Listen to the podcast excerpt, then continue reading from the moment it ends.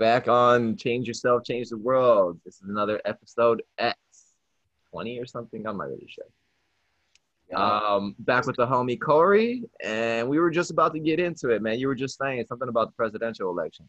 First off, shout out uh, these uh, blue uh, whatever mics that we're about to record. Looking Yeah, it's first time using uh, blue snowball mics, and uh, I think it's gonna come out really good in the in the back in the back end, like in the production end. Yeah. So where I was getting at is like, man, like imagine this, right?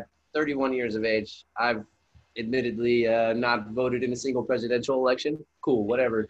Castrize, uh, what, ostracize me, judge me, whatever you want to do. But either way, I don't complain about what the president is doing. I don't. I stay out of that. But it's not really my place to say anything. But like, just saying, like, dude, this is probably with everything going on. And there's zero certainty. Like, what's what do you think is gonna happen once? Like, first off, who do you think's really gonna become president? Who's gonna be elected? And what what do we do? What happens? You know? Honestly, I think Trump will become president again. I Hmm. think a lot of people are gonna lose their shit again. I think there's gonna be a ton of protests. There's gonna be a ton of riots. More so than last time. Last time I wasn't in the states when the, whole election thing happened, but I think it would be more so than last time. Last wait, time they bitched as well, didn't they? They went wild after Hillary not getting elected, and they say not my president. They walked down like lots of different campuses and stuff like that. Yeah. It was, I mean, They unrest the same shit. right now, but I mean, think on top of that, like on top of that with the let's go racial injustices or, or people upset with the police and, you know, police brutality and Black Lives Matter and COVID and everything, man. I don't like deep dive. I don't think we've ever like looked in or talked about like what, what, what, what happens? You know what I'm saying? Like, what do you think happens with COVID? What do you think happens with presidents? What do you think is going to happen with this Black Lives Matter stuff? Like, let's, I mean, we're already forgetting COVID. It's not in the, it's not in the news every day, all day. I would say that there's still going to be another lockdown come winter, man. I have a feeling that they're going to use this flu season. There's going to be a huh? that that's what I think they're gonna start doing. They're gonna start demonizing every flu and every time there's a cold and every time there's a virus. They really want. uh, COVID is just a extreme version of the flu now. It- like it's the same response as every year we get. It just it just got a little bit more extreme, and they're gonna take it to the extreme next time too, and they're gonna take that to the extreme next time too. So I don't think it ends. It, it ends only because we stop talking about it and it's gonna become the old thing. But something new will come up and they'll bring bring us back to the same old fucking thing, and then they'll start getting people all fucking afraid of the same nonsense. I think also like it, it. I mean, we collectively, I think what what stems this a little bit of apart is like there's a tally on deaths, etc. Like we don't necessarily always have in the media every day. Oh, influenza deaths, this. Oh, this. That. We don't. I mean, we kind of neglect the fact that people are dying every single fucking day, like uh, thousands and thousands of people. Right. Not definitely not like, uh, hey, mad uh, condolences to everybody that loses somebody or somebody that didn't wake up this morning. I'm not trying to sound insensitive to that. Mortality is a part of life. That is the one guarantee in life, right? I, I wish that painless painless deaths, um, you know what I mean, like happy deaths, whatever, what have you in that sense. I want, you know, uh, don't have control deaths that let you move on to the next round. but I think that, not but, I think that ultimately the heightened focus on deaths is what makes people even more, you know what I mean, like attached to Right. these, Right. the heightened um, fear or the heightened stuff along those lines, you know, because uh, now we have a huge focus on death. We have a focus on Black Lives Matter, people getting incarcerated and killed by police, and you have COVID over here at the same time. Like, I think that the heighten is on the most negative thing that people are afraid of is death, you know, and um, it's just interesting to see, like, hmm, well, do you think with the presidents, they're going to, you, you think this is going to be a continuous thing moving forward? Every single year, there's going to be a new, new virus or a new coronavirus or a mask are going to be the thing moving forward. Do you think these masks are never coming off? Um. Just kind of like how they did 9/11, where TSA now has the, you know, body scanners and you see people naked. You know what I'm saying? Like, This is exactly that. This is exactly another 9/11. Except yeah, years later, basically. Yeah. Yeah, I mean, they got us prepared with this whole mentality of um, there's diseases that come around in every year, and it's like, well, it's not really. That's not really how it works. Diseases don't come around every year. Just the environment becomes more acceptable, and and and for diseases, they're not acceptable. More proper. It becomes a proper environment for diseases and viruses to spread. During wintertime, when we all close our doors, when we all let stop letting circulation, or we stop letting air come in and out of our house, yes, bacteria and viruses do pile up in our environment. They, we do need to have constant air coming in and out. And the big reason why we get sick is because we close ourselves in in our caves. Yeah. So they've already conditioned us to, to think that, oh my gosh, flu vaccine, get a vaccine. Uh, flu, flu season, get a vaccine. Flu season, get a vaccine. Flu season, get a vaccine. And me and Ahmed have already talked about this, but I, I actually am postulating, uh, cool word. I'm actually theorizing that everybody who did get sick from COVID got a flu shot pretty fucking recently. And the higher amounts of flu shots you've gotten, the higher the chance that you got COVID. And the and the more flu shots you got, the higher the risk um or the higher the what's it called the severity of COVID, or the more the severity of COVID was, or the se- more severe COVID was, the more flu shots you got. That's my running theory. Why? Like, mean, I've heard some things along those lines. I mean, it's very interesting how even on that same notion of influenza vaccination right. or shots or whatever, would you like you know how they say it's a flu shot? Is it a vaccine? What are they? Because they're not labeling that. They say go get your flu shot. You know what I'm saying? Or is it a vaccine? It's a vaccine. First off, what's interesting is hmm, remember growing up, like you'd have to actually schedule a doctor's appointment to go get that taken care of. Now, hey, everywhere's got hey flu shot here, flu shot here, flu shot here, grocery stores, yes, you know what I mean? Like every little fucking place. Yeah. And it made it so easily obtainable. Yeah, they put they made the flu shots extremely easily attainable, whereas they make everything else much much harder. I would go as far as saying that like the years that I I mean I haven't gotten a flu shot maybe in six years, seven years. I can't remember the last time I did. Never but got like, a flu shot. Um yeah, I mean, I remember I probably had them back when I was a kid when my mom kind of took me to the doctor and more along the lines in the in that industry personally. Right. And my preface is because most of my family, like my grandfather and and his twin brother, were in the science like medical field, so they listen to doctors in white coats. You know, um, go as far as he. A lot of people do. Vaccines on his kids growing up. You know, test things on all the kids growing up, himself included, which is very interesting you know. Um, so, but like the older I got, I realized like uh, I'm gonna heal myself from inside. You know what I mean? What I'm consuming, I don't need to throw some shit in my body. Right. Very interesting. And then even breaking down the word, you say there's like disease, diseases, right? Like well, disease, like it's just whatever. Like you're saying, there's viruses, bacteria.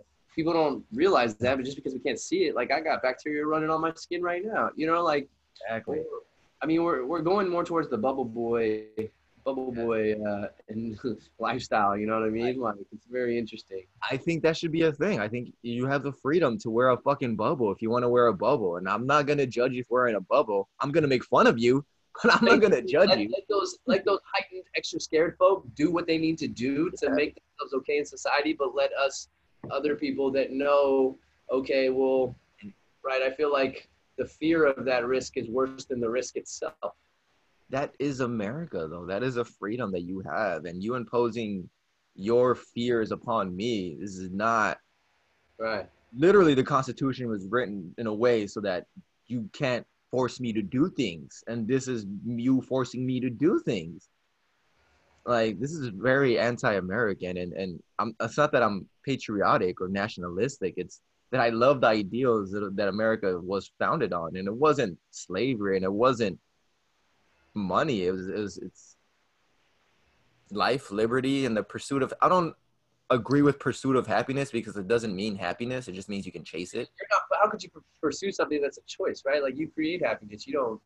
I mean, well, Western mentality is that you get to happiness. It's not Eastern mentality is that you create happiness. So when they were looking at it, pursuit of happiness is mm, chasing what makes us happy. I I don't I don't agree with it because again, it doesn't mean you you have the right to happiness. It doesn't mean you should be happy. It means you you can chase it. Yeah, I mean, but that can, happiness is fucking Will be a step ahead of you or ten steps ahead of you. You could never catch it. You could be chasing something your whole life. Exactly. Chasing chasing something is fucking horrible. I mean, unless you have fun with it. Like I like to watch a dog chase its tail and seem to have fun chasing its tail, and it's cool with that. You know, if you're But content. what if that dog is an intense death battle for his tail? Whole different feeling for him. I don't know. I'm just fucking. I guess- And we can take this back to the, the what you were talking about before about the fear of death. And I think death is the easiest way to get people to pay attention or or react. Oh my gosh, you're gonna die. Oh no, what do I need to do? That like that. Like, that's it. And people in white in, in white lab coats, they have an authority, and it's been proven time and time again. I forgot the name of the experiment, but it's the experiment where they turn up the voltage on the person answering questions every time they get an answer wrong. Every time they they ask a question, they they move the voltage up. If the person gets the question wrong, they give them a little shock, or they're supposed to give them a little shock. And a lot of people take it to the extremes where they ki- end up killing the person. They take them to like 400 volts or watts, or I, I forgot what actually kills a person, but it takes them to a level beyond lethal dose for for humans. And this is what happens when light, people in white lab coats tell you it's okay. You will kill someone if someone tells you in a white lab coat gives you the authority to kill someone. If they give you permission to kill someone, if they say it's okay, you keep going. You will keep going. You will kill someone because you have this blind faith in these people. And it's like 60% of the people who went into the experiment ended up going to levels higher than the lethal dose for humans. Hmm. 60%. This is 60% of the people who thought they were good people, who thought they were Christian and civil and blah, blah, blah, and, and whatever the hell. These people ended up in a scenario where they could kill a person just by following orders. And so we get this fear in our mind. We see a white lab coat. We start following their orders and we get to, we, we listen to their bullshit. We don't fucking pay attention and start looking at facts and figures and, and opinions from other people in, in white lab coats. Right. Yeah. What's with the fancy titles next to your name? Like, I mean, that that's the unfortunate thing too, because like even in the fancy white lab coats, right? Like, I would go as far as like you're saying, um, setting people up for death. Like, iatrogenics is probably one of the leading causes of death here in the United States, which is, you know, um, it's a medical misdiagnosis. It's a medical mistake. What is it? Called iatrogenics, if I'm not mistaken. Like, I might be stating that. Iatrogenics? mhm. Iatro- to illness caused by medical examination or treatment. yeah, I yeah, iatrogenic. iatrogenesis. So, the causation of a disease, a harmful complication, or other ill effect by any medical activity, including diagnosis, intervention, error, or negligence. So it means doctors kill you. Basically, yeah, that's what I'm saying. So like that's what I'm trying to get at. It's like one of the leading causes of death here in the world in the United States is doctors. in the United States. Yeah, that's the problem. They think they know what, what your sickness is. They think they know how to. Well, I think that also what I found is like wording here in the states is very absolute. You know what I mean? Like you have, I mean, how well does the verbiage of that doctor? Does the doctor have somebody with a cancer patient and say, "Hey, you have six months to live"? Well, who are you to tell this person exactly how much time they have left on this planet? That is actually a very fucked way to go about it. Like I've had my dad and my uncle had similar cancers, and the way they went about it is like the way the doctors went about it too was was horrible. No empathy, man. Like, uh, put yourself in that human's shoes. Do you think that you would want another human to be tell you that you have X amount of time left on the planet? I mean, I'm not even sure it's about that. It's it's the reason. The next thing they say after you have six months to live, we need to start oper- We need to start operating on you now. We need to do chemotherapy now. Like as soon as they scare you, they start selling you on what they need to do to help you. Exactly. So that fear is paralyzing. Do you even really get to think straight? You know what I mean? Like, or not only that, do you not even allow like? How do you know that that's going to be guaranteed? You, you know, like you never put a timeline on somebody. I don't know. It's very interesting. Yeah, you're basically setting them up for death in that case. When- Right. When you when you, similar when you me. tell them you have this much to live, yeah, it could be that. They have been wrong multiple times though. It's, it's, it's averages and estimates aren't real numbers and dates. They're just the best number they can give you. But at the same time, they're also Hell, man, we make mistakes. they're also working with information of their past and their past and their peers have always made the same fucking mistakes of giving people these diagnoses, doing these kinds of treatments, doing all these kinds of things. Like here's a here's a here's a study that you won't fucking see either. The study between people who have done how long people have lived if they have taken chemotherapy and all the all the allopathic hospital recommended stuff how long they have lived with a cancer diagnosis versus how long people with a cancer diagnosis have lived without doing anything hospital related and the studies we've seen are again they're independent studies that are kind of biased because they're focused on the health foods and and, and the healing naturally and the meditation and and the supplementation and everything. But you're not going to find a medical study that compares cancer patients with chemotherapy versus cancer patients without chemotherapy. They're going to claim some some bullshit moral ground saying oh if we don't give our cancer patients chemotherapy it's like we're killing them. It's like we're letting them die. Well in reality people who have taken chemotherapy and people who have not taken chemotherapy they live almost the same amount of time chemotherapy is a horrible horrible horrible drug and it kills everything and it makes people extremely sick. You see people wither away and die on chemotherapy. And there's no bullshit statistic someone can tell me to to fucking replace the fact that I saw my uncle wither away and die on chemotherapy. You know what his one of his last regrets were? He said, I shouldn't have started the chemotherapy. I went down the wrong path. He said he had this realization like months in, like two two months before he passed away, maybe th- maybe a little bit more. He had this realization saying, I shouldn't have started this. This shit fucking destroyed me. The cancer was killing me, but the chemotherapy destroyed me and it made me weak as shit. And I couldn't do, he couldn't do anything. With the cancer, he was driving around to and from, from to Arizona and Mexico, fucking driving around constantly. Yeah, he was in pain, but he was able to do stuff. After chemotherapy, he was in pain. He wasn't able to do anything. Like, and when you and when you take the ability of people who have worked their whole lives and are constantly moving and, and having to survive, when you take that ability away from them, they don't have a reason to live many times anymore. You take the ability, the ability, the, you take the ability to survive from someone, and they many times just revert to death mode and wanting to die. And that also like steps on the point of uh, same scenario where they say most of the people that were jumping on respirators when they had COVID or what have you, like they were dying because they allowed you stopped allowing your body to do the work for itself. So I think it's like interesting because the medical medical field wants an external to everything, but the body heals itself. Right. You know what I mean? So, but it's so contradictory to Western science. It is, and the problem with Western science is that it's only right if Western scientists say it's right. Like you can have something that's been there for thousands of years in Eastern traditions, but unless Western science says it, unless you can find it with a Western machine and Western doctors can interpret it in Western ways and then give you the same fucking conclusion they knew thousands of years ago, like. Well, I heard an interesting t- statistic recently too. Um, I can't really exactly quote it per se, but like a gentleman was telling me that according to Illumina, who does a lot of like research on um, I think prescription drugs and whatnot. Uh, I, this might I might be getting the story entirely wrong, but he was saying in the medical field, only about five percent of whatever medicine that's out there on the planet can actually they can test like what it does to each independent like because what happens is you take a symptom in one area of the body, you treat it, and then another symptom comes up somewhere else, but they don't know how to like. There's never one size fits all. Hence why you have new symptoms on top of symptoms on top of symptoms, right. and you end up taking multiple prescription drugs yeah, they always shut down that it's always a petrol based fucking pill.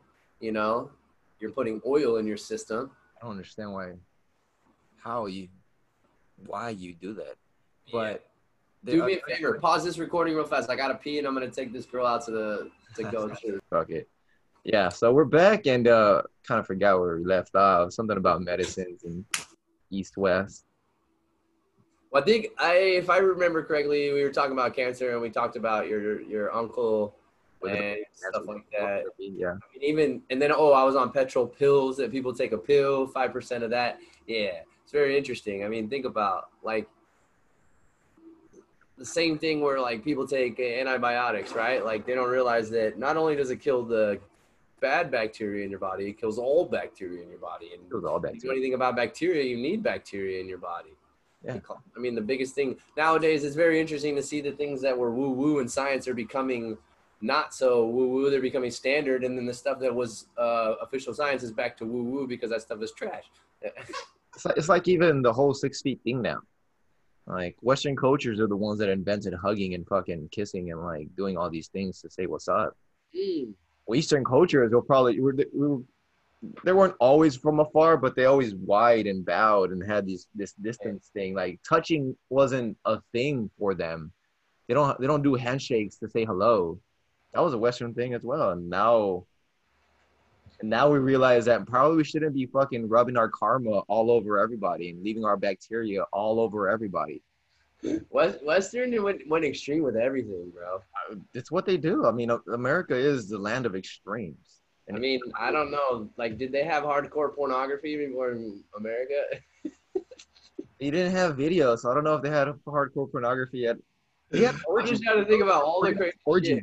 We created like, I mean, Western societies have created pharmaceutical pills. So I mean, like, we want to synthetic with everything. I, I think debauchery is global though. Like, I think there's always orgies and Man, I read something in this book, Freakonomics, today, and it was talking about like, thinking in the 60s or something. I can't. Don't quote me on this as well. There's a Roma- a Romanian dictator, and he made it illegal to have an abortion.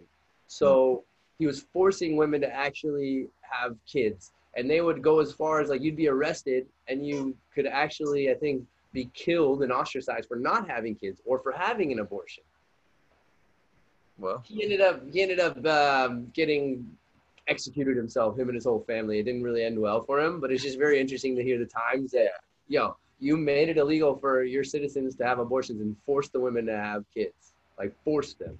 I, I think I don't know. It it had to do with like crime rates going up or going down. It's very interesting.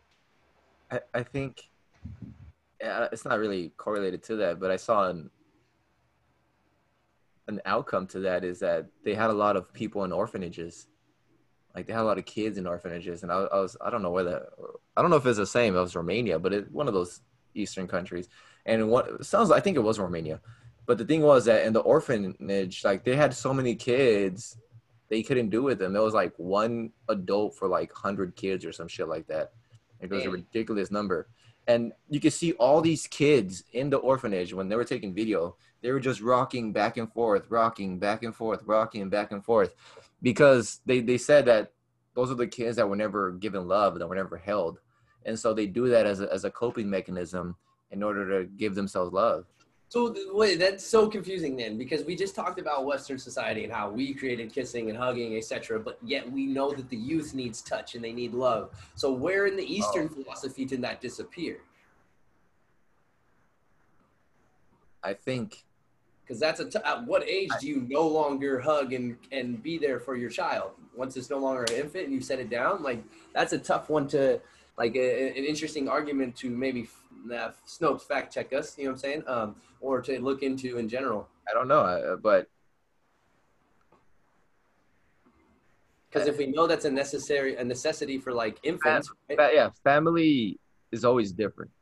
Oh, we're talking about outside of familial terms, Hug and, and, and, and shake hands with Western strangers. random strangers. Yeah. Some some people kiss on the cheek kind of thing. I think pe- people kissing me on the cheek is fucking weird. To be honest, I don't care what culture you're from. I think it's it's a little fucking weird. You wonder if, like, uh, I wonder, like, the origin is it some sleazeball that created that? Like, I don't want to think about Maybe. that. You know, just some dude that wanted to be able to kiss a bunch of women on the cheek. uh, You know, Maybe I, that that I see that more like uh, Latin cultures, French, Italian, uh, maybe Portuguese. Maybe I'm not sure. no, I see. I mean, even Brazilians do it, and Portuguese. There's a lot of Latin culture has that. Like I'm talking like Latin language peoples have that. Don't- Oh, why? I feel like isn't is that Italian thing too or no? Yeah, Italians seem to have the whole kiss thing as well. Some of them, I don't know. Like I haven't. I, I'm generalizing. I, I, mostly through TV and through what other people have told me. But yeah, so touching kids and like hugging them and their family, I think it's always more okay. But then again, how often are Asian parents hugging their kids? This is true. I I hope they are, but I don't think they are as often as the Western parents over here with this, with their whole fucking Wait, but to the same extent, Western parents are like, it's it's interesting. They're so caught up in their work and they didn't plan on having a kid that then they sometimes like neglect the kid. Yeah. Whereas, you know, I don't know. I don't know. Maybe I mean we're no different. There's there's too much attention and there's not enough attention. Uh, It has worse. Kids are fucking weird. There's no such thing as. There's too much attention one day, and that too much attention is not enough attention the next day, and then the next day is completely different situation. And yeah, kids are a fucking mess. This is this is why I don't have kids right now. No, it's probably not the reason why I don't have kids, but pretty lucky I don't have kids right now. Hmm. And even on that note, we've gotten so in the Western, we've gotten so far away from nature itself and been so disconnected, even in like childbirth. Like majority of birds these days are cesarean check section where they don't even get that mucal coat like uh, layer from the vaginal canal that they you know go out etc. this is what's fucking us up too. Like our immune system is we're immunocompromised from the get go. We're supposed to come out of the vagina, and I was born out of a cesarean because I was born uh, premature. So there are different complications and there are different reasons for having cesarean. But if you're just doing it because it's easier for the doctors to do it, that that's insane. And the reason I keep finding out that the doctors make everyone lay down is because it's easier for them. Like the child is supposed, or the woman is supposed to be standing in some sort of way. Like the, That makes be sense because gravity, right? Gravity's gonna Yes. pull that out as opposed to laying, and it's just more comfortable. Well, You can have those there for longer hours. You think that's more people on the table for longer, more money in the business. Yeah, it's, it's it's it's easier for the doctors too. They don't have to fucking stand with you. They can just be chill. Or maybe they do stand with you, but it makes it easier for the medical procedures to take place if you're laying down. Gravity's supposed to do it. How how easy it is it to take a shit when you're squatting compared to taking a shit when you're sitting down with your legs fucking like a chair. I guess ultimately that just depends on the height of the the toilet to the human personally. But I guess yeah, if you're in a squat position, you're forced because you're not going to sit there in comfort. You're going to get in, you're going to get out. Well, it's easier to get it in and to get out. You don't have to get in. You as soon as you squat, it gets out. No, but I, by that I mean that like the I mean even even the squatty potties that have been created, it says like supposedly there's that little curve that you don't you don't get if you don't position yourself right, etc. I don't know if I call BS on that or not. Oh wow, I, just I think it's real. I think that curve is real. I the most amazing shit I ever took was were squat shits. So they were like I literally purge. It, it was like taking an what's it called? Those things that make you purge. What are they, they may give you diarrhea. What are they-. Yeah, laxative. It felt like it felt like I took a laxative when all I did was squat down and took a shit. But, yeah. Like, I mean, it- I have a squatty potty now, so I always get that. I get that these days, even without. And I try to put my legs up and try to move them. So I, I always, because if I don't, it just fucking feels way more forced. Right. I mean, I get it. I get it. We want comfort here in the Western society, but it brings about a lot more laziness. You know, like then people now it's a chance for somebody to be on the toilet for hella long, being on their phone, right, and not even going to the bathroom. That, that's true. That does happen. That does lead to that. But It's not gonna. I mean, in, it, uh, maybe a- I'm wrong. Maybe I'm wrong. Maybe someone's gonna tell me otherwise. But you're not having people in deep squats on their phone texting fools while they're doing dropping a deuce. they should. That would be really good for their posture. or they're like taking a selfie while they're dropping a deuce, Dropping you know, a like deuce. deep squat. You're like, yo, That that deep squat actually fucking does hurt. And I remember the first few times I had to find some ways to grab onto something because I was like, I'm gonna fall. I'm gonna fall. Like I had no squat m- muscles. Where you have no idea, like there's no sign outside, and you're like, uh, first time going into an Asian bathroom, like, yo, there's just a hole in there. What's like, where's the, where, where am I supposed to go to the bathroom? I sit? Yeah, right. Where's the paper? I don't see any paper. Dude, I mean, you fuck, man. I wouldn't have known as much about.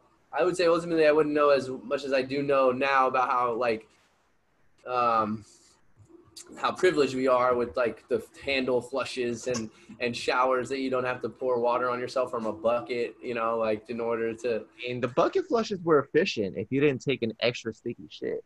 Oh, fair enough. Yeah, because you only use the amount of water you need to flush it down. You know. Yeah.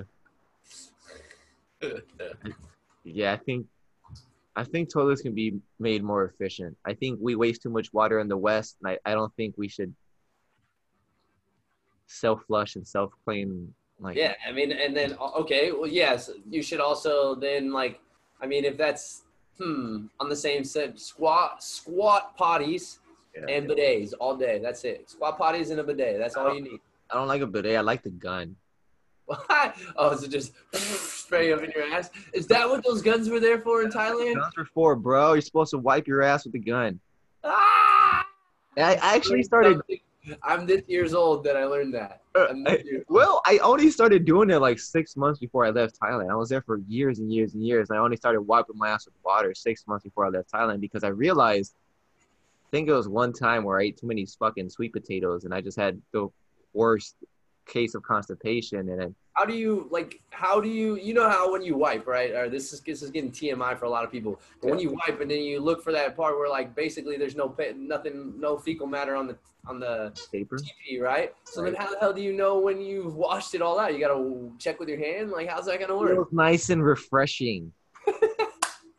no, you also fucking wiped. Also, I also do had did have. There. But if we were if we were ousting an all TP, man, like how would we know? you know wouldn't. You, You gotta have that one like hand swipe at the very end. That's why they fucking just hope know, that your ass isn't itchy later on.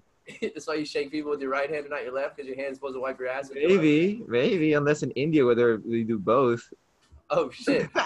Yeah, well, to my understanding, someone's saying like Islam, the whole Islamic culture, they like get up and damn it, you're biting my shirt.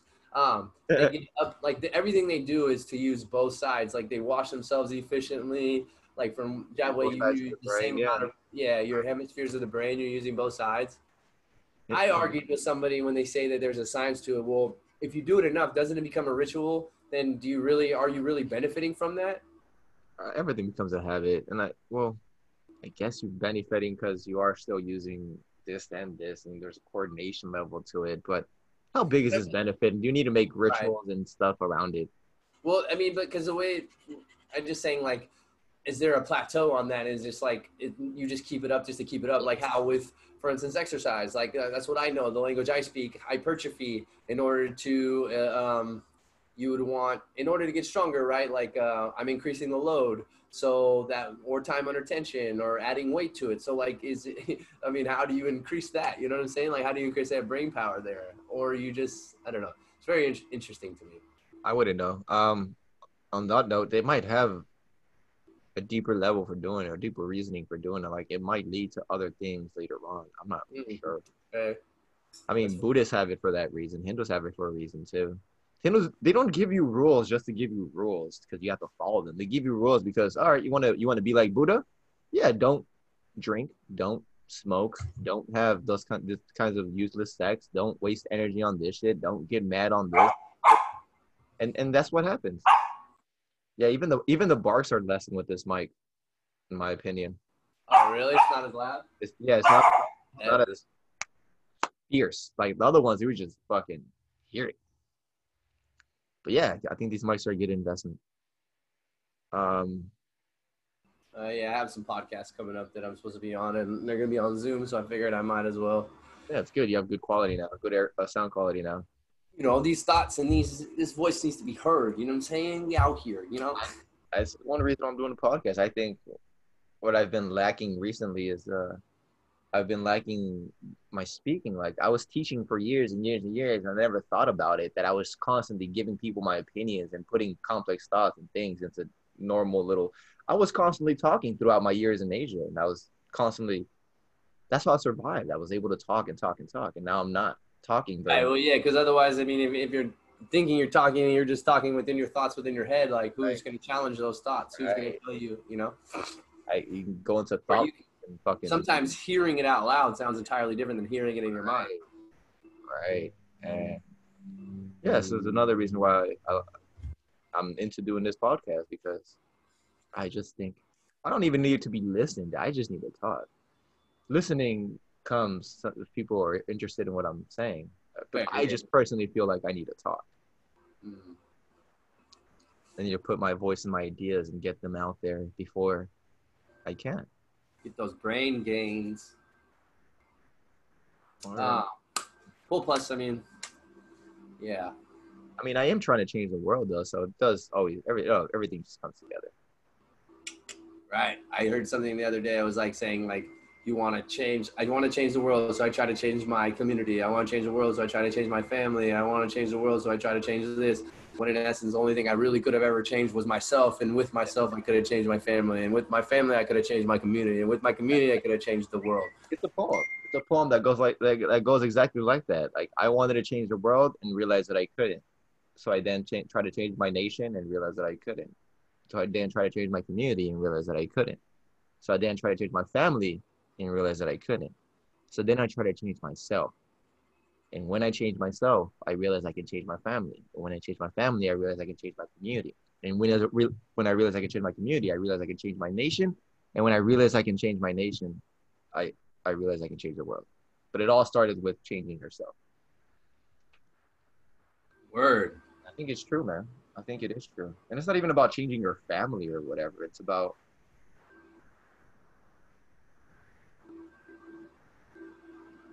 including them in your plan and making their life better, whether they want it or not. say that last part again Including them in your in their plan and making their life be- better, whether they want to or not. Like, I'm not gonna force you to make your life better, but I'm always gonna have the option for you to make your life better. Like, a lot of people don't want to change. But real, realistically, like think about this. Anything in life that is trying to be done by force, does it ever really work out to the way we wanted it to, anyways? You're having to force somebody to do something that they didn't want to do to begin with. So if, that's where the inception comes into play. And I think the the approach about how you, I mean, instead of speaking it, just living it and then embodying it, and then people see it. You know what I mean? Like it's the same thing for me. Like I used to preach whatever plant-based veganism, all that good stuff, etc. Good stuff or whatever stuff you know i'm trying to be down people's throats and like almost being violent with the communication as opposed to just taking everybody where they're at and seeing where you can implement a thought a thought-provoking seed that you can plant and water you know? Like it's very simple if you just listen with the two ears we're given in the one mouth you know? Speak less listen more. Speak less, listen more. but even on that same notions like like not necessarily listening with the intent to speak or whatever it's listening with the intent to understand and learn something and and gather something from the individual that's take like relaying some information to you or or thought patterns or or their opinions or whatever it is Yeah. That's true. Um No, yeah. I mean I don't think most people listen. I just don't. they don't though i mean well we're not really taught to listen though Yeah. I mean, we're all, interestingly enough we're taught to listen to teachers and we're taught to listen to people but we're also taught to tune them out because we they're trying to force us to listen to them so half the time we don't really care we we we learn to tune them out. We're taught to do it, to listen to them. We're also taught to reply it every time. Like teachers don't talk to us just to make sure how we're doing. Some some do, but that's that's that's their case. We, they usually talk to us in order to get a reply. Hmm. Parents talk to you not because they want to impart wisdom upon you, but many times it's because they're questioning you and want you to talk. Huh. So the way we are raised and how environments work, like most of the times our talking is not meant for or our listen listening is not meant just for listening. It's meant it's meant to reply. It's meant as a retort. Oh, for sure. It's yeah, knowledge on top of knowledge. I get it when it when people say that we're only listening to reply, but yeah, that's what society has taught us. It's very hard to listen with the intention of just learning. And the only people I listen with the intention of just learning are people I hold in high respect for and who I don't I stop fighting them. I stop questioning everything that comes out of their mouth. Mm. And then I just started listening. Not accepting it fully a hundred thousand percent, but just listening. Like the only the only person I can do that right now with is is uh well Sadhguru. What do you mean? Sadhguru and other spiritual leaders. Yeah. Because even if some of them are rich and they do have this or that, their words still make sense. Like, you don't have to judge the person and have complete prejudice and biases based upon everything he's ever done to just listen to what his logic is trying to tell you. And yeah. I Hmm. mean, uh, this sounds kind of weird, but I'm pretty sure even Hitler has some great quotes. Right. Eh, Well, no, I, dude, I would not discredit that, and I would even, I mean, taking a step back on top of that notion right there, where people were trying to get rid of statues of anybody who owned slaves, etc. Like, I don't think slavery is a good thing. I also want to bring it to people's attention that we have slavery now, and it's just not as in your face and not as, you know, uh, glorified or whatever it is. It's like kind of kept under wraps. Whereas you look at somebody who was a great leader per se, or did great things, but also owned slaves, right? So now you want to get rid of them. But also that's a remembrance of history. Let's go ahead and maybe put all of the things on this statue. Hey, this guy did this, this, and this, but this guy also did this. I just want you to be aware. Because I feel like, as with everything, humans, fundamentally, we're not good or bad, but we do make decisions that can be whatever subjectively bad to others that might not be subjectively bad to us. You know what I'm saying? Like Oh, in the time, go for it.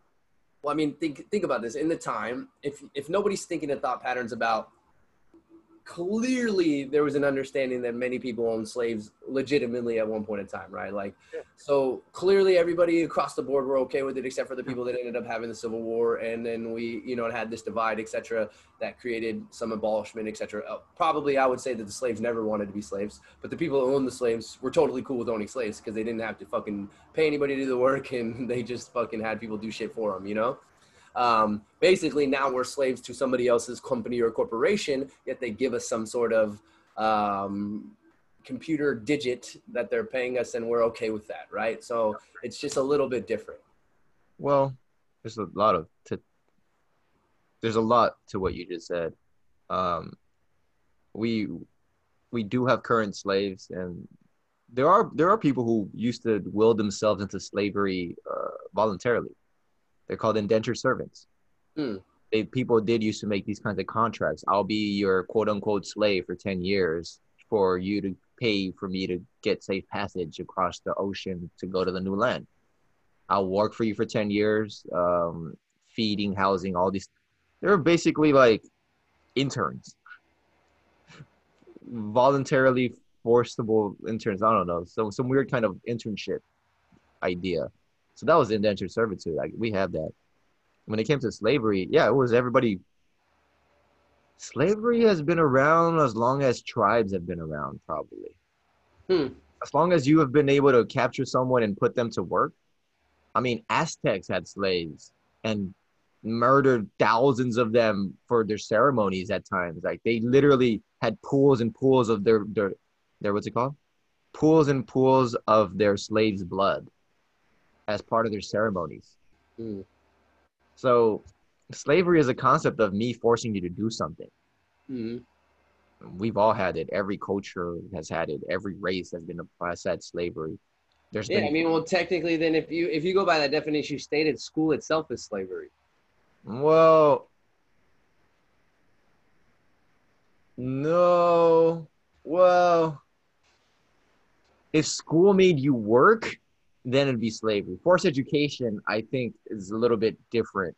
But so okay, but on that forced. same note, let me let me let me let me why why is that? So let's let's switch up the education system then. I can understand how learning how to read and write is imperative, but how does Py- Pythagoras theorem really do us any justice in the world right now? How does like any sort of calculus or math like where does it where is it feasible? Truly applied, Yeah. Pythagoras theorem would be amazing. But most of us don't even fucking listen. Why would you apply Pythagorean theorem to everything we do in real life? Well, yeah, I mean, but like nowadays then it would just be like let's relook at the that's what i mean like okay well let's let's actually educate somebody something that they're gonna use in their life you know like if we're gonna have the system teach somebody how to do taxes teach somebody how to grow their own food and or cook their own food teach somebody how to start a business and that's what they want to do teach somebody how to you know what i mean be a writer uh, like right off the bat be an artist be a musician be whatever i know that it's offered like in a in a period or what have you but like customize cater to to people. We really have free choice. No, you just say, hey, this is the curriculum for this age. You must learn this. But who has fact checked that and see how that carries over to where we're at today and how that correlates to the life that we lead after the 13 years of mandatory schooling that we're forced to. Well, first of all, the biggest problem with schooling is is the test. is Right. all Oh, even on that note, man, people cheat in that shit because nowadays you're not even you're just basically teaching oh, to pass that test, to get the funding for the school, to get the money to educate the kids. Yeah. So whoever controls that test is really controlling the education system. it's true, but Because I think that here's why, and I would say here's where here's where I'm going with that, and the reason why it, it sucks the way it is because I would say that I did education. I mean, obviously you're forced to do it. I exceeded. I did well, but only because I knew that if I had, if I wanted to go hang out with my friends and skate and do all the things I wanted to do, I had to finish my homework. So I just finished my homework, and I was like, all right, cool, just get shit done, you know. And somehow I passed and did really well. But now, like I've been college, high school, etc. It honestly didn't really give me a love for reading. It didn't really give me a love for writing or love to learn. But like it came that afterwards like you know because you're forced in the subject matter. Yeah you pick to an extent but you're picking based on how much money i'm going to make picked on you know um, what you want you want to make. yeah exactly exactly. Or does society tell me i'll make if i go down this route but that won't even be guaranteed. You have to work x, x amount of years uh, x amount of hours whatever just to get to that level you know it, it's like a pitch it's a sales pitch by a lot of standards It is a sales pitch. because i mean school is a business it's an institution it's a fucking corporation Now it is, yeah. yeah Especially now.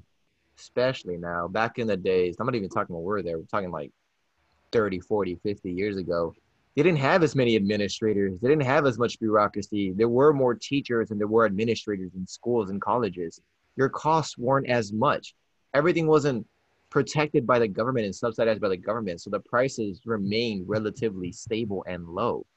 As soon as the government started getting into the university like payment, prices rose up.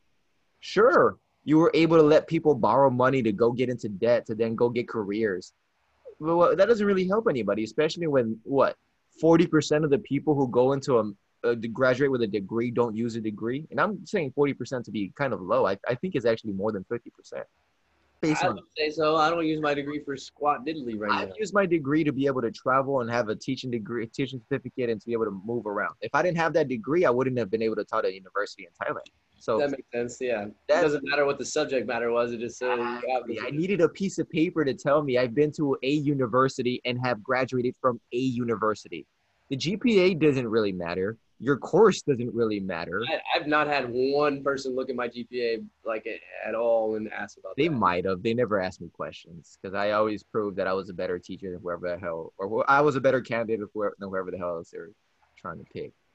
Like I've always, yeah. So my resume and curriculum, oh, my resume actually, my resume and my transcripts don't look that good, but as a person and overall like employee and and and how I work in the team, I destroy most people because most people are fucking basic.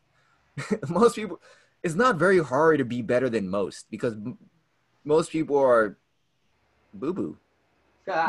Most people are boo boo at everything. I'm not even just singling and it. No, you suck at being a cashier and you suck at fucking math and you suck at reading and you. s- It's not that hard to be better than most. It's not really. All you have to do is not hate the subject, and you will probably be better than most. Most people hate math because no, the, most people do probably do bad at math because they hate it, and they hate it first, probably because they're not understanding it and then they go into their head, okay, I'm now I'm gonna hate math because math sucks, and because they hate math, now they really don't want to do math, and now they understand it even less. If you yeah, understand, I, th- I think in math it has to do more along the lines of the teacher yeah, than anything. I mean, I was extremely lucky that math numbers it all comes easy to me, and then when it comes to algebra and geometry and all these other math, I had smart ass friends, like my friends Ahmed. That guy was a 4.0 kid for the most part. Oh, you went to high school with it, or you went to school? Yeah, I went to middle school and high school with that guy. Uh, I- I've known that guy for a minute, and he was he was almost a straight A student. He he did get a 4.0 in high school. College a little bit different because things change, but he was a 4.0 student in high school. And did you go to Long Beach State? no, he went to Irvine. Uh, He went yeah, he went to Irvine, and I used to go visit his ass in Irvine. The dorms were nice. That's basically all. I, the gym was nice too. It's expensive as shit in Irvine. But anyways, um, I hanged out with them, and so I didn't need to actually try hard. I just asked them questions, and I'm a person who, if I ask questions, you give me answers. I would just learn. I don't fight you on learning. I have to learn quick. And yeah, being in Thailand helped me learn even quicker because it was like, all right, either I learn how to do this job I've never done now, or I don't fucking eat and I have to live on the street now. Like, uh, survival does give you tons of motivators. I'm not gonna lie. I would say though in Thailand you wouldn't really have to work. Like I mean, think about it. When we got fired, Peepoo was really awesome and let her live on her let us live on her floor for like two Yeah. weeks. Yeah. I mean, talk to another Thai teacher. I mean, being American in a foreign country that loves Americans is Yeah, it's kind of uh, a blessing. It's a cheat extent. code. Yeah, it is a cheat code. You're right. You're right. I'll, I'll use the shit out of that cheat code. Like, I don't mind. You're like automatically a celebrity. Like, Yeah, I'll admit the privilege and I'll accept it. virtue you virtue signaler. Um, no, I'll take all the privileges. I don't. I'm not holding you accountable or judging you. No, give me more privileges. Thank you, please. This is true. I mean, the only privilege I think we, the only right we, I think we have in life is is breathing. Everything else is a fucking privilege. It's privilege that you're getting water. It's privilege that you're getting food. It's a privilege that we have internet, that we have this microphone we're talking to right now, that we have a computer, that I have this bong, that I have this weed, that I have all my bed or whatever. That's all privilege. I'm blessed to have all these things. The only right I have is to breathe and to be alive, honestly. Well, that's what the breathing part is. Everything else is to me a privilege. So it makes it easier for me to check my privilege and like I'm breathing. Oh, I got all the rights. I need. Gonna start taxing us on bre- breasts.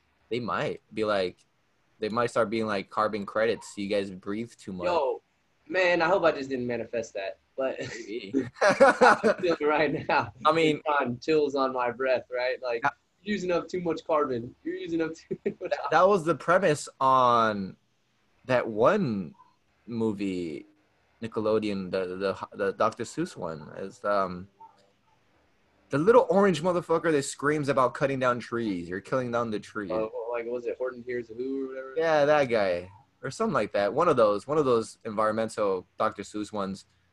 Like that was a premise. They were selling air to you.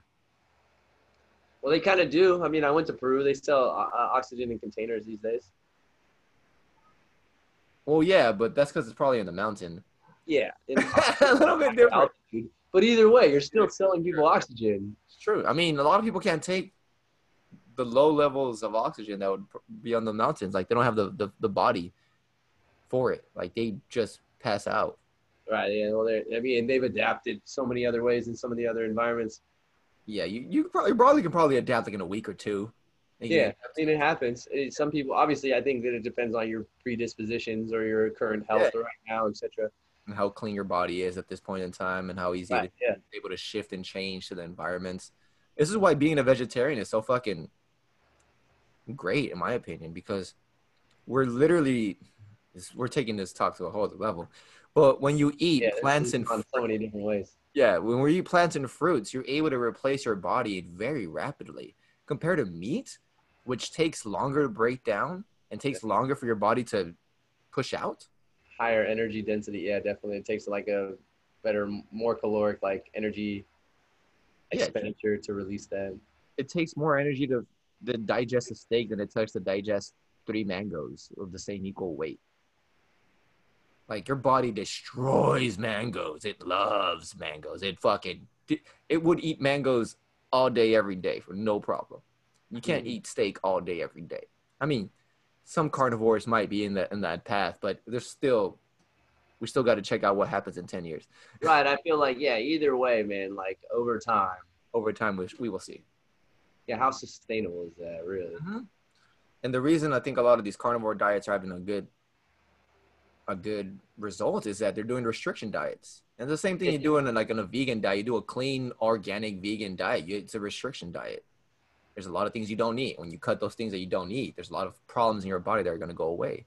Mm. I think most of the problems in my body right now are self-caused, mostly because of my foods and my habits and all these things. And I've realized this.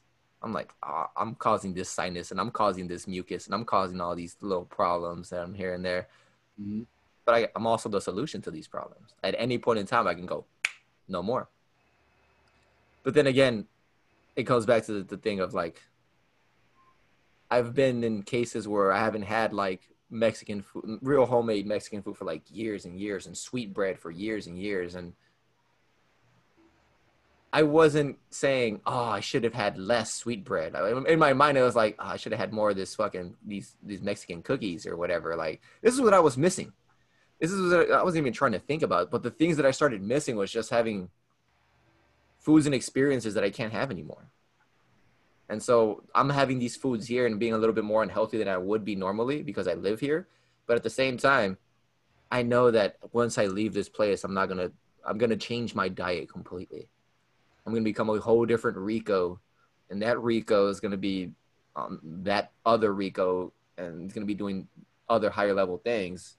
But I'm okay with doing things here and being like now. I, I won't miss. I won't regret not eating sweet bread and tamales because I was super strict on my diet. I, right. I, I'm still pretty strict on my diet compared to most people. I don't eat a bunch of unhealthy drinks and food, but uh, sugars I'm overloading on right now, and I'm pretty. I, I check myself on that. I do go stuff like that, but I don't know. It's a privilege I have right now, and I know it's not always going to be there, so I might as well enjoy this privilege. Mm. Basically, it. I also is it as much as a privilege as it is like toxicity to the body though too? Like couldn't you say that you know, like hmm tough that we put something and we say it's a privilege yet it's like detriment to us. Alcohol. You know what I'm saying? Yeah. Alcohol would be a very big thing. Like it, it's a privilege that you're drinking alcohol, but it is a poison. Okay, one glass of red wine maybe can help you with your heart. I not the, the studies aren't really I feel like those studies are just keep, to keep people consuming them. I think Gary Vee called it out best. Like the amount of, if you really want those, I forgot the chemicals in the red wine that give you that are the good antioxidants. But if you really polyphenols, which one? There you go, polyphenols. Yeah. So if you really want those, you had to drink like two barrels of wine or some shit, like an extreme amount of wine to get a healthy amount of whatever good antioxidants there were. I mean, they probably all have their thing and I don't think one glass of wine is gonna hurt you. The problem is, is that who the fuck has one glass of wine? Uh, yeah, that's the thing. It's just like, I mean, it's the same. I go, I, I'll go as far as like the opposite side of the spectrum, cannabis, right? Like, yeah. how can I just have? You can't just smoke a joint and have one puff of the joint. It doesn't work that way. You know what I'm saying? Like, I mean, just that. You can have one puff, but five minutes later, you you get. sure, I get it. You know, yeah. like that's. I get it. I get it too. Like I, this is the reason why I don't, why I do limit my junk food to certain days or certain things because I realize that if I start this path, I will go hard as fuck on this path. I don't eat one chip. I go until my body says stop eating chips, which usually means half the bag or something. well, that's because I mean your body's not saying that. It's more of like a chemical like reaction to the the the electronic circuits that are going off in your brain because of that bag of chips is designed yeah. for you to want to consume the whole bag. Right. Because I think that let's go let's go as far as on that same thing. If they didn't want us to consume the whole bag, they would probably put the whole bag's caloric intake, the whole bag's sodium intake, the whole bag's carb intake instead of you having to do the math to see how much you're really intaking. They, yeah, they minimize that. They make the guilt load a little bit less you know, there's like, oh, this per serving. How many servings per bag? Twelve. Oh shit, bitch! I just ate a whole twelve bag or twelve serving bag of chips. That serving shit is fucking genius, bro. Literally, they're like A and R marketing person was that that that, that, that person deserves billions of dollars because that that's that's a genius move. they're like, oh, we don't want to show people that there's a hundred grams of sugar in this bitch. How do we? Let's divide that shit by twenty. Genius. It's only five grams per serving. One cookie is one serving. God damn. And I've eaten fucking bags of cookies, so it's horrible. It's oh, yeah. Sugar is a horrible fucking drug because it, it that sugar crash, dude. I get them bad. That's why I don't like. That's why I don't trust coffee either. I don't like the taste, but I get coffee crashes too. They're just as bad as sugar crashes. Huh. So I get. This is why I can't drink coffee, because that's crazy. I would take coffee over sugar all day. Like I don't really like the sugar. Like okay, sorry, processed sugar. I love fruit. I'll eat fruit all day. I'll eat oh, natural. Yeah, that's what I mean by sugar too. Processed sugar. Yeah. Yeah, yeah, I would eat fruit. I actually, again, 60% fruitarian is my goal. A lot of it has to do with me being a lazy eater, cooker. And if I don't have to cook 60% of my meals, I can just bite into them. Fucking genius. Yes, they need. Yeah, that's, that's a genius move right there. I love how we went from not knowing who or you started this conversation about presidential people yeah. becoming presidents and then seeing what's going to happen and now we're in the health spectrum of eating cookies. Interesting. Yeah. And this is how we get down in these conversations. Yeah well this is we, we have different talks. I mean me and you have different talks and, and yeah we uh, we all have different talks with different people. We all we go down different paths different oh for sure. Well different things are different thoughts are crossing people's minds and everyone's in a different world. Like my world is mostly around health and fitness for the most part because that's what i do on a daily basis. Right. I teach people that i train people on that and i live that you know? And my world is mostly on watching youtube videos. And then and trying to do some other stuff on the side. Nothing wrong with that. No nah, well yeah we all take we all take time to breathe before we act. This is my moment of breath before my action. It's not that I don't want to act, it's that they're always on the back burner, they're always there. I'm always throwing kindling to them so that when the fire catches, it can light on fire. It can really light on fire. That's what I call these at these stages of life where you're just taking a breath. I call them th- putting the kindling on the fire. You haven't light, lit the fire yet. You haven't started exploding anywhere. You're just getting the information, getting the knowledge, getting the courage, getting the energy to be able to light that fire. That's all I'm doing right now. I'm 30. I'm, I'm not even 31 yet. I'm still fucking young considerably. Yeah, you have a whole month. One month from yesterday. Yeah. It's still the 20. Yeah, I still have a month. So, considerably speaking, Gary Vee started at 32. And he had his wine thing already, but he he started his social media thing at 32. It always puts things in perspective. Like, fuck. Um, he didn't even start right. Like, I, I still have a year ahead of him in my mind. like, mm-hmm. if, we're, if, we're, trying to race, I still have a year ahead of Gary Vee of time. And that's how he thinks about it too. He's like, I didn't even start until I was 32. What the hell are you complaining about when you're like 20 something or 30 something? Like, well, that's because this this life, I mean, Western cultural life especially perpetuates you need to be doing X, Y, and Z. And you see everyone with their highlight reels, oh, I'm doing this. But they don't also realize, okay, well, is that a marketing ad? Is that something that they're trying to pitch a sale to somebody? Are they speaking to a different demographic? Like we need to, another thing, unless you don't know how business and marketing, etc., works, you don't realize that that's just a marketing scheme or that's just a marketing pitch or that is what it is.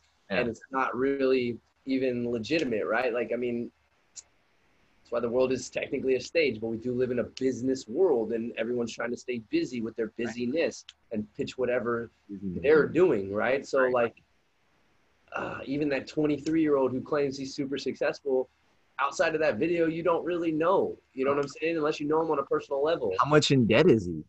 Exactly. And what is what is their definition of success look like too? Yeah. Because what, what picture of success are they saying? Do they have X amount of dollars in a bank account? Are they invested this amount of dollars in the stock market in real estate? Like right. what is their level of are they happy because they don't have they don't need much and they live, you know what I mean, on a self-sustaining land? Like what is their definition of happiness? What is this individual?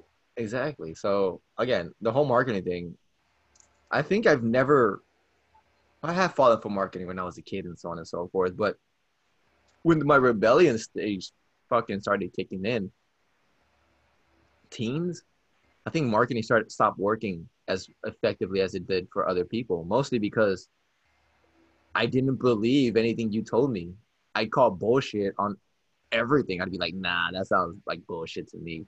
But that was just my natural thing, and I've always been trying to go against the the flow. So if you told me this is the greatest, I'd be like, nah, no, it's not. Just just to be a dick. Just completely out of being a contrarian. Not even forget facts. Just because you said this, I said the other thing. You said blue, I said red. You want this team to, team to win, I want the other team to win. And that's me. That's basically me in a nutshell. And so you tell me to buy this thing, and I go, nah, I'd buy the other one. Like, I I don't like being told what to do, and marketing is being told what to do in one aspect or another. Yeah. But yeah, marketing I mean, even the direct marketing, maybe indirect marketing is a little bit different, you know? direct marketing is more genius. I, I'll give them creed to that. Like that, that's the new what's up. When you're reading an article and it turns out to be not an article, and you don't know it's not an article, or you're watching a video and it turns out to be not a video, it's actually a sponsored ad for something. You, you didn't realize it was a sponsored ad. Those are the genius like marketing moves, in my opinion. That's that's where we should all be going to. Well, yeah, because it doesn't feel so pitchy. It doesn't feel so fabricated. Right. It feels authentic and genuine. The the '80s version of of business is going out the window. The whole It's interesting though because I think marketing, even in my sense, is like I'm pitching myself. All I really have to do is, okay, well, anything I don't do, I'm not gonna talk about. I don't do that shit. Like this is what I do. This is how it works. You want any fancy gimmicks? Uh, go to the guy who sells fancy gimmicks that don't really work. But you know what I'm saying? Like, or the gal who sells the shit that's gonna your 30 day abs. Sorry, it doesn't work that way. Like, how long have you been uh, not working out for or eating like shit? 30 years? Oh, 30 day abs? Ah, yeah, good luck. You might get something from it because you haven't done anything in 30 years. I mean, yeah, I mean that's that's that's the goal, right? And once you do have a 30 day improvement, you're the goal. The mind supposed to keep you on like keep it going. keep you going, giving you the momentum. But a lot of the times, what it, what it's it's similar, right? Like let's let's pitch it to education, get your degree, and then all of a sudden you have all the knowledge. But the real person knows that that knowledge isn't even fucking. It's, it's probably outdated already by the time they're graduated, Right. There's new or other. while they're even in school, it could very well be outdated because the books are still being like everything. I mean, I feel like things happen on a daily basis, especially right now in these times in the past fucking nine months that are 2020. You know what I'm saying? Like, I feel like I've three different years in this fucking nine months. Like yeah, that meme where kids studying 2020, and every ch- every month is a new chapter in the book.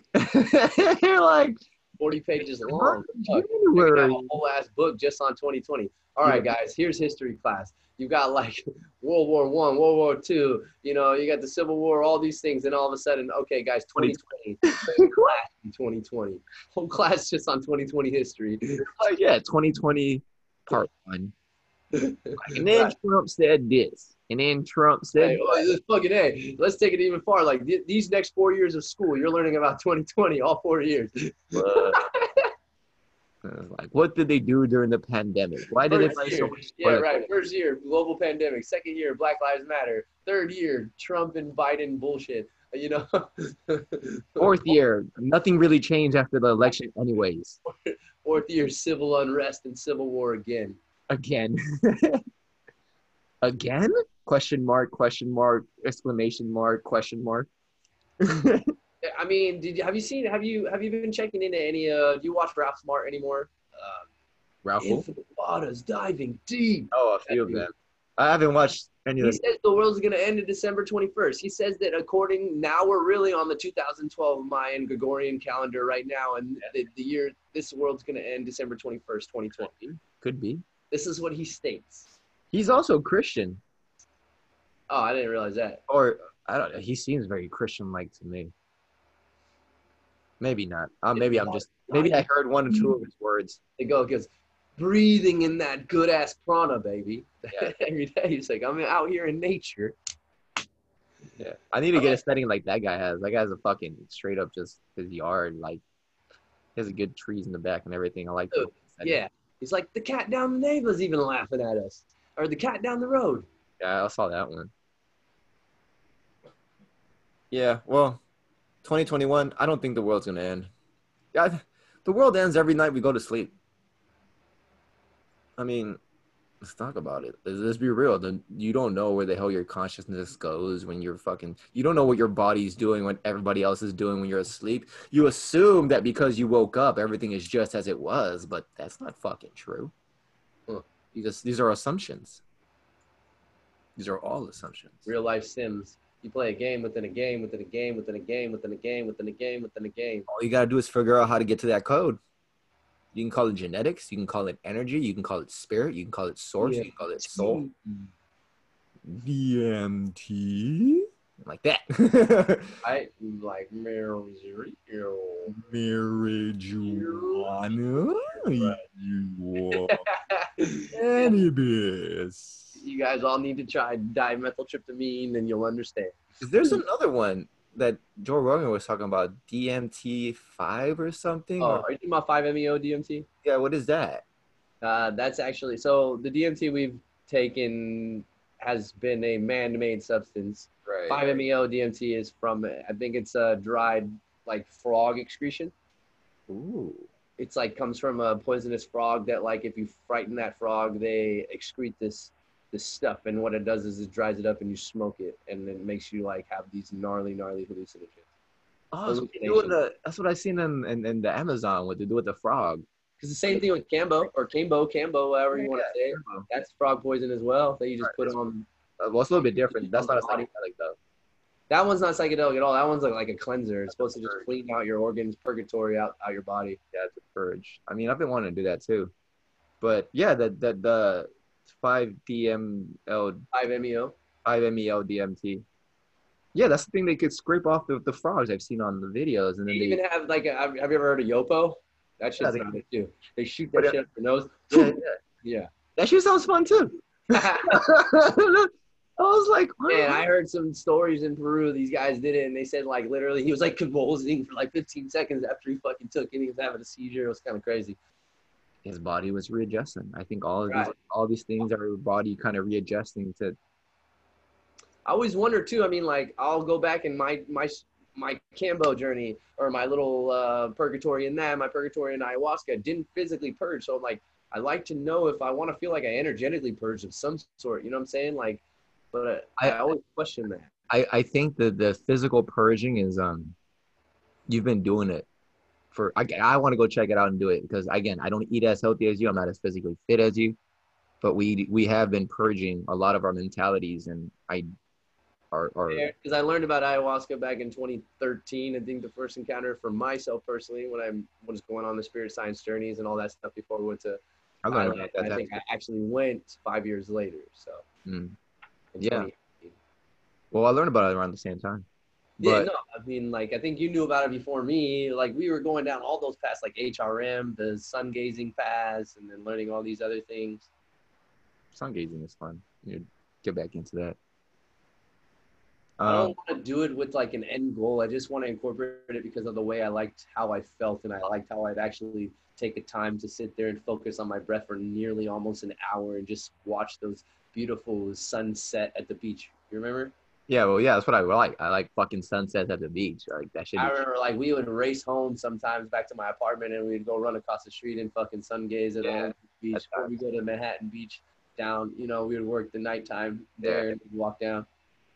I still remember those. Yeah, that's- Side note, I mean, one of the big reasons we chose Thailand was so we can continue sun yeah, like it's a place I can get some sun.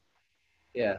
Exactly. Like I, I, I, people would look at us funky because we would do it in the middle of the day, like in tourist areas, and just be Yeah. like sun gazing barefoot. yeah, sun gazing. They'd be like, "Who are these fucking falangs?" Or like the area, like even when we got in hard, I remember in Phrae, it was hard enough we had to go walking for like a fucking park and find park areas to like find a dirt patch. Yeah, dude. I, I, the, the parks were. They don't have dirt patches. They actually have grass, so it was pretty bad. I, I found an empty lot at the end, like in one of the major intersections, ten minutes away from my place, like a, on a bike. I found an empty lot that I used to go to consistently for a long time in prayer. And people, would- people just drive by going, "What the fuck?" And like, I just had like a, a night, a weird like a like thought pattern. Imagine you don't have a plot of land, but you just have like a rooftop, and you put like this sand encasement, like a sand box per se, but you constantly replace it. Do you think that works? I- not as well, but it would work. you don't need to replace the sand. All you need to do is to find a way to ground it to the soil. So oh, so that way, that way, that whatever energy that you're releasing, the positive ions are actually coming Yeah. and getting released into put it put it in a copper tube and then surround it with something that doesn't let, let it heat up and then Okay. put sand in that copper tube make it go all the way up to the fucking the uh, sand where you're at so all you have to do is tie like a like a water irrigation system just make just make a way for the energy to ground itself that's Mhm. all you really because i've been trying to do that too i was like i want to fucking uh, ground myself on the my rooftop That's what I wanted. Dude, you know that would have been perfect. Remember my old spot? Fuck, that rooftop would have been perfect to ground myself on top of. what? What? Your what spot? The four bedroom house that you stayed at with me. Oh yeah, yeah, That spot. Remember how you can climb on the roof there? man. Huh? It, that that would have been nice th- there. I would have been nice in my old fucking condo place that 13 floors is one of the tallest buildings in Chiang Mai. Oh, in Thailand, yeah. I had a great view, dude. I had great, great view. Like I had the airport there, the mountains there, the school right there, like Maya there, like How about let's take a step back and uh, I want to just go ahead and say, uh, fucking, uh, we got kids to sun gaze with us in Thailand. yeah. Did we? Yeah, man, they would always make fun of us because we do it during the after school program, and then they'd want to do it, join us. It's a couple minutes before after school program. Yeah, sun gazing was really nice. I I did feel I felt a lot of things when I was doing it 30 minutes a day. Like 30 minute a day looking at the sun. That's intense. Mm-hmm. That's like In- Working our way to 44 minutes, right? Like that was the end goal. the focus. Yeah, well, I didn't want to go past 30 because then your body was well, according to what he said, your body would start changing radically. And you would be going towards a no food existence. Hmm. And I wasn't ready to have a no food existence because of social stuff. That for me is like, how are there? Where's was there video testimonials of other people that have like completed this, etc. Like that shit should go viral. You know what I'm saying? Like type of stuff like that. Like you would think that it would pick up like quickly if it if there if it holds any like truth.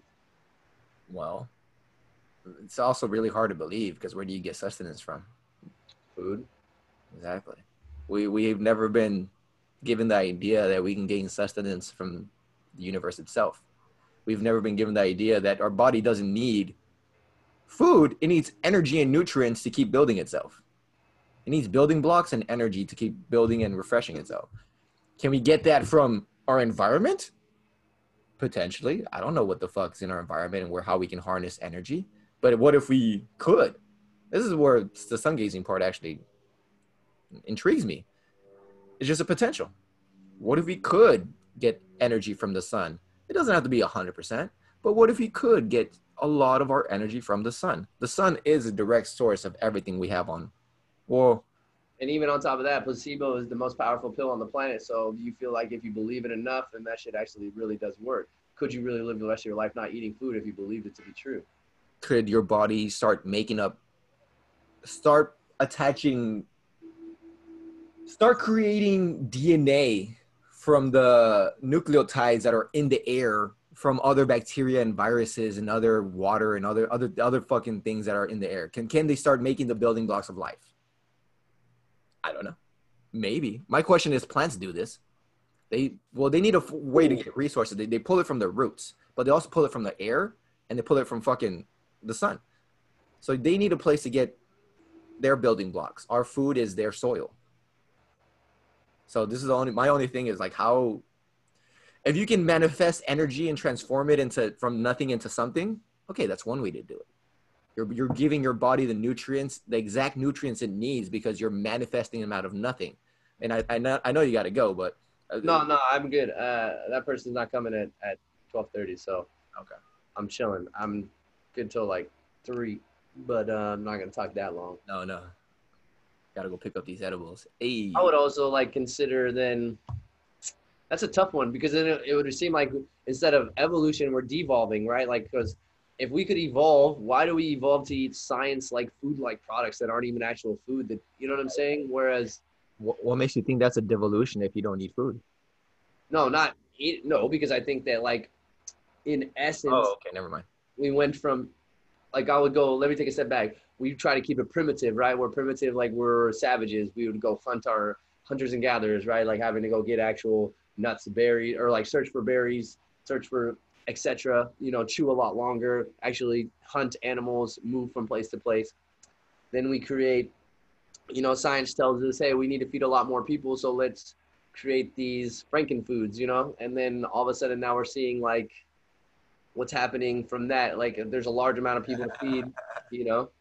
You jumped a lot of steps, but yeah, you went from caveman to GMOs. like, I mean, Yeah, but like interestingly enough, in that sense, if we are gonna go down the science route and we are so evolved and we are so like intellectual creatures, why do we go down that route to where like we get away from nature?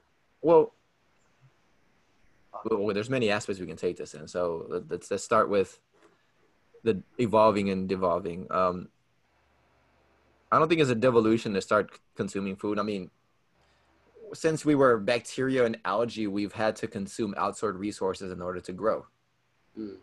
So we've had that necessity for eons, billions of years. What if we can just breathe in our nutrients? Breath is our food That's and our I think real evolution is. This is what I think real sources of like this is where the stories of like Hindu traditions and Buddhist traditions when when monks and and and people who are really really believers they were able to sit down for months and meditate. Where do you make food? Where do you get water from? You don't. Like the idea is that they did not get up But then they, I mean, they to didn't the go to the bathroom. They, they would get frail though. They would get frail and they would get weaker that is one perception. their physical form. well, is there a way to take to put your physical form in a stasis chamber, si- similar as to when you're asleep? But then what? My so wouldn't that be the defeating the whole purpose of having the human experience to begin with? Then No, because a human experience is just one interpretation of everything. To be able to go back into the realm of everythingness and then bring yourself back into the one experience that you're having, that doesn't take away from anything. Hmm. Well, on that, I mean, even on that same notion, like trying to chase enlightenment, right? Like, Hmm. you wanted to become enlightened. Is that something like, if say you became enlightened, right? Would you just, what happens after that? Well, there's a Buddhist saying that says, before enlightenment, cut wood, um, carry water or something like that, get water or something like that, and then after enlightenment, cut wood. Carry water.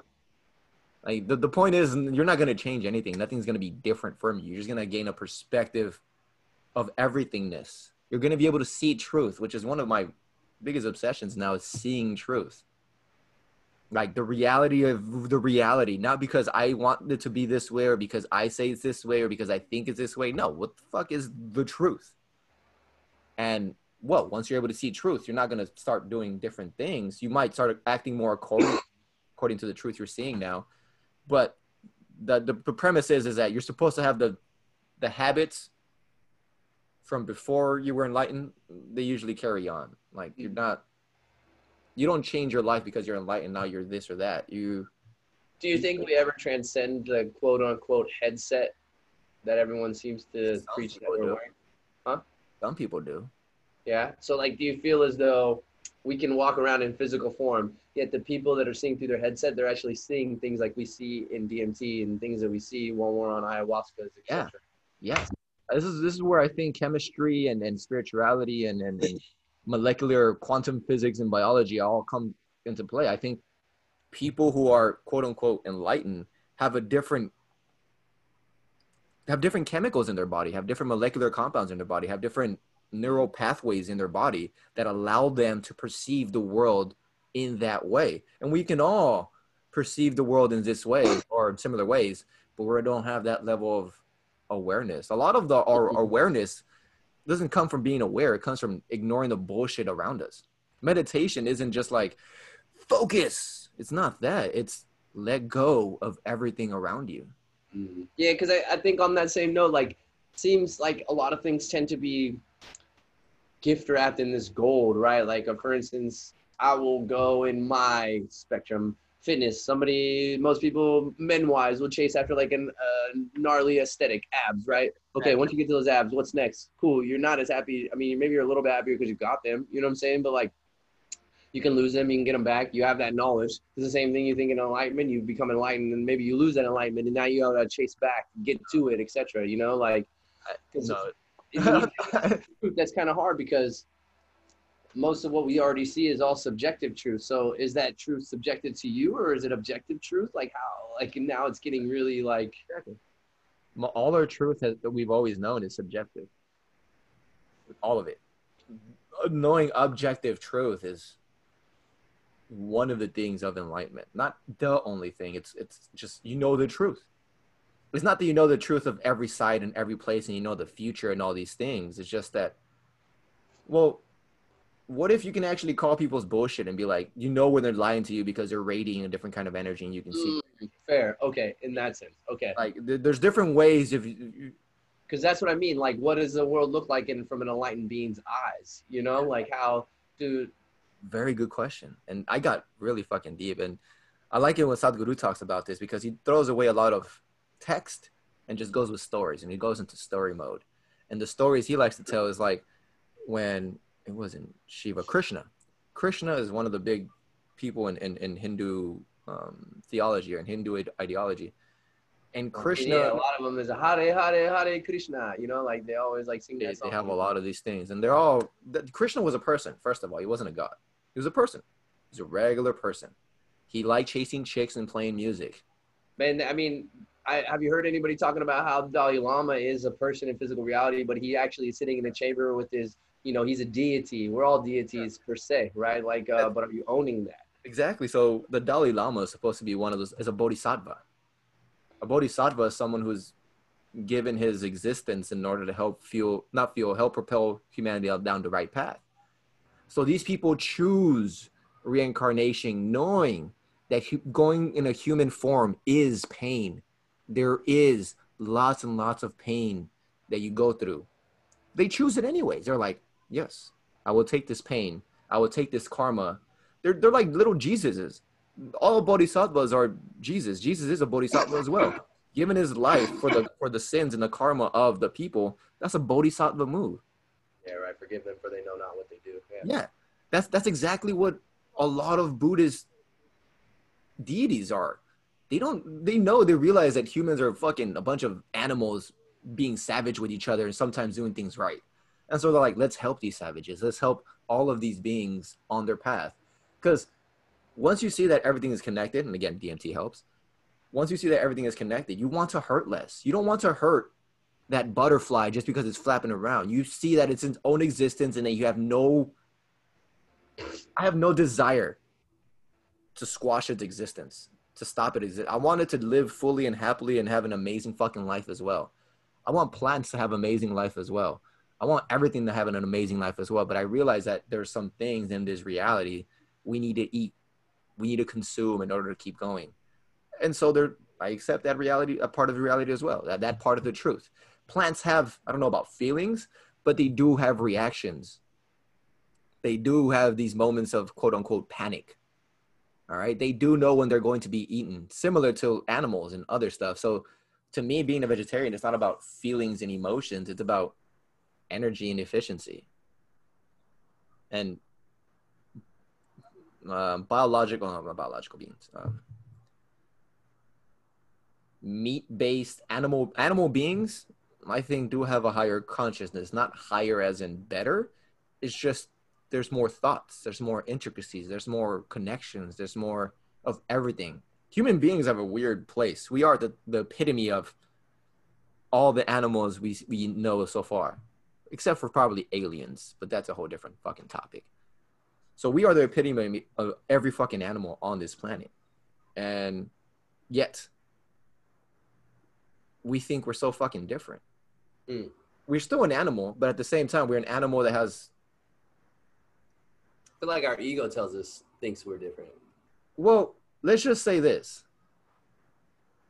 Every creation up into our existence was no.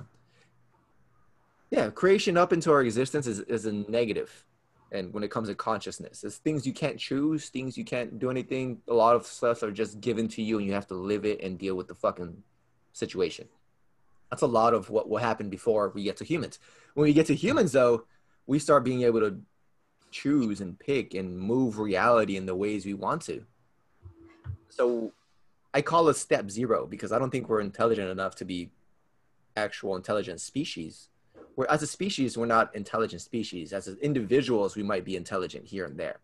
But as a species, we're still fucking stupid, barbaric, savage, and idiotic in many ways. Many, many ways. Mm. So enlightenment is just level one. in my opinion. It's not the grandest thing. No, like hmm. even when you get to enlightenment and you talk to Ame, there's different levels of enlightenment. And once you reach enlightenment, there's different levels of heavens that you go through as well. And you have diff- different things. And it never ends. It, they're just everything's stacked on top of each other. But if we want to bring it down to the this reality in this world, I mean, humans are level zero, and it's Mm. our choice to go negative or positive. A lot of us are going negative, though. A lot of us are going back to. I think Sadhguru put it right. If you're the person who is devolving and going back into those primal whatevers, then look for God. If you look, if you want, if you're the person who's who wants to go more, be more, do more, become more, become all, become everything, then go with spirituality. I think both of them can be the answer. Go what you said? The Go with part? spirituality. Oh, okay. So if if if you feel like everything's going back, if you feel like you're devolving, okay, hold on to God because God will hold you as, as human and keep you here and not make you go down to be an animal. But if you want to keep going, then yeah, you let go of God and learn to become your own God. That's not what he said, but this is my interpretation one way of interpreting that thing. God and us are one and the same in essence. Yeah. I mean, if you feel like you're devolving, go with God. If you want to evolve, become spiritual. And a lot of people feel like everything's going worse and everything is is like they feel like hell is coming to earth. A lot of Christians feel like hell is coming to earth. When in reality, really looked around, it's been like that just based on our decisions. Ex- It's a perception thing. things have never changed. like Yeah. uh, we have more possibility to blow ourselves up now. Granted, we can we can literally destroy the earth. That's something pretty Well, I think that what have what mostly has changed is our our um, our ability to communicate globally, our ability to get information at at our fingertips and instantaneously. right? That's what's kind of changed. That's well, I think Whereas before you'd have to like even literature, right? Let's take a look at like the books that are being pushed out. Back in the day before we had an Amazon or we had like Kindles or we had these things, you had to go to a library and you'd have to hope that that library has that book that you're looking for, whatever subject matter you want to learn. It had only X amount of books leading on that knowledge, right? Or what have you, or that information. Yeah. Whereas, I mean, now, man, if you dive deep enough, you can find almost anything anywhere. for free too. like most of the stuff I've ever bought was free. Most of my textbooks in college were free because I just downloaded them because I was like, "Fuck, am I gonna pay a hundred bucks for this nonsense?" Fuck. Um, I'll say I was a savage and I stole my textbooks, but it's okay. you stole them? That's fucking. I mean, Sometimes. sometimes I didn't even have a textbook for the class. I mean, recreation wasn't the hardest fucking thing to pass, dude. I didn't need textbooks for most of those I was a classes, to be honest. I was a savage in college. I don't care. Oh my god, that was hilarious. I literally didn't buy half the textbook they told me to buy. I was like, nah, I'll, I'll just take the test. We'll see what happens. Half the time was really frustrating too. Is like textbooks are written by a teacher and and then they're really overpriced. You know. Yeah. Then they're Oh, shitty. at you, man. You got some shoulder mobility issues, man. You you want to take a mobility class today at 4 p.m. Hmm. Well, I'm always doing this. It's natural for me for, to be popping my shoulders and, and like, Yeah, bro. Look at your deltoids, bro. You're strong, bro. Look at those traps. I just, no, that's, I'm weak as shit, actually. this is the opposite of strength. It's just me stretching that part a lot every day. Oh, Oh, I got a new uh, follow through uh, cars video. If you want me to send it to you, anybody else that wants to listen, go ahead and uh, go to my Instagram and you can find it or email me and I'll send it to you. I think one of the videos you did post, I actually did. I actually saw you doing it, and I was like, I should probably do that too. So I started doing it. Oh, Like, yeah, it, it was one of these, like these, these little. I forgot the movements, but yeah, it was one of these. Spine cars. Yeah, no, man, I have a um, follow through video head to toe. So it's better than the one I made on my own. Whenever you have a left leg, I don't know, some kind of fucking. I keep telling you about this thing. This this one. It's not. I don't know if it's a ligament or it's a nerve that just fucking is super tight. It's extremely tight. Where? uh show you Yeah. here Inside like groin area? Yeah, here. This one. Hip, hip flexor or your adductors? So like, would it be to open your legs or lift the knee up? Open legs. Ah, oh, your groin area is weak. Okay. Yeah. Groin area is weak. It's too much sitting down, honestly. I think it's just too much sitting down. When, even when I sit down, I'm starting to cross my legs so the pressure will be off that fucking specific point. Because, yeah, it actually does help if I cross my legs and I sit down continuously. It's not just all on my back or anything. But yeah, that part is weak. I can hear it constantly popping. Mm. Yeah. Does So like? Does, how do you know it's weak though? Oh, it's not weak. It's just tight constantly. It just feels. Well, actually, on that same sense, when you say it feels like it's tight all the time, it actually, in essence, usually means it's weak. That's why I mean it's weak. Yeah. Yeah. It's Um.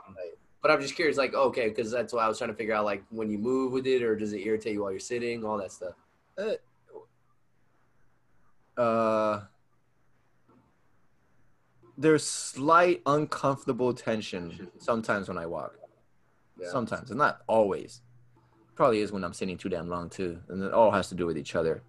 Right. But- 'cause- yeah, because you're sitting, and then your gait. What your gait looks like? How well? What like? What are you walking? Right. Body mechanics? Are you aware while you're walking? That type of And stuff. then.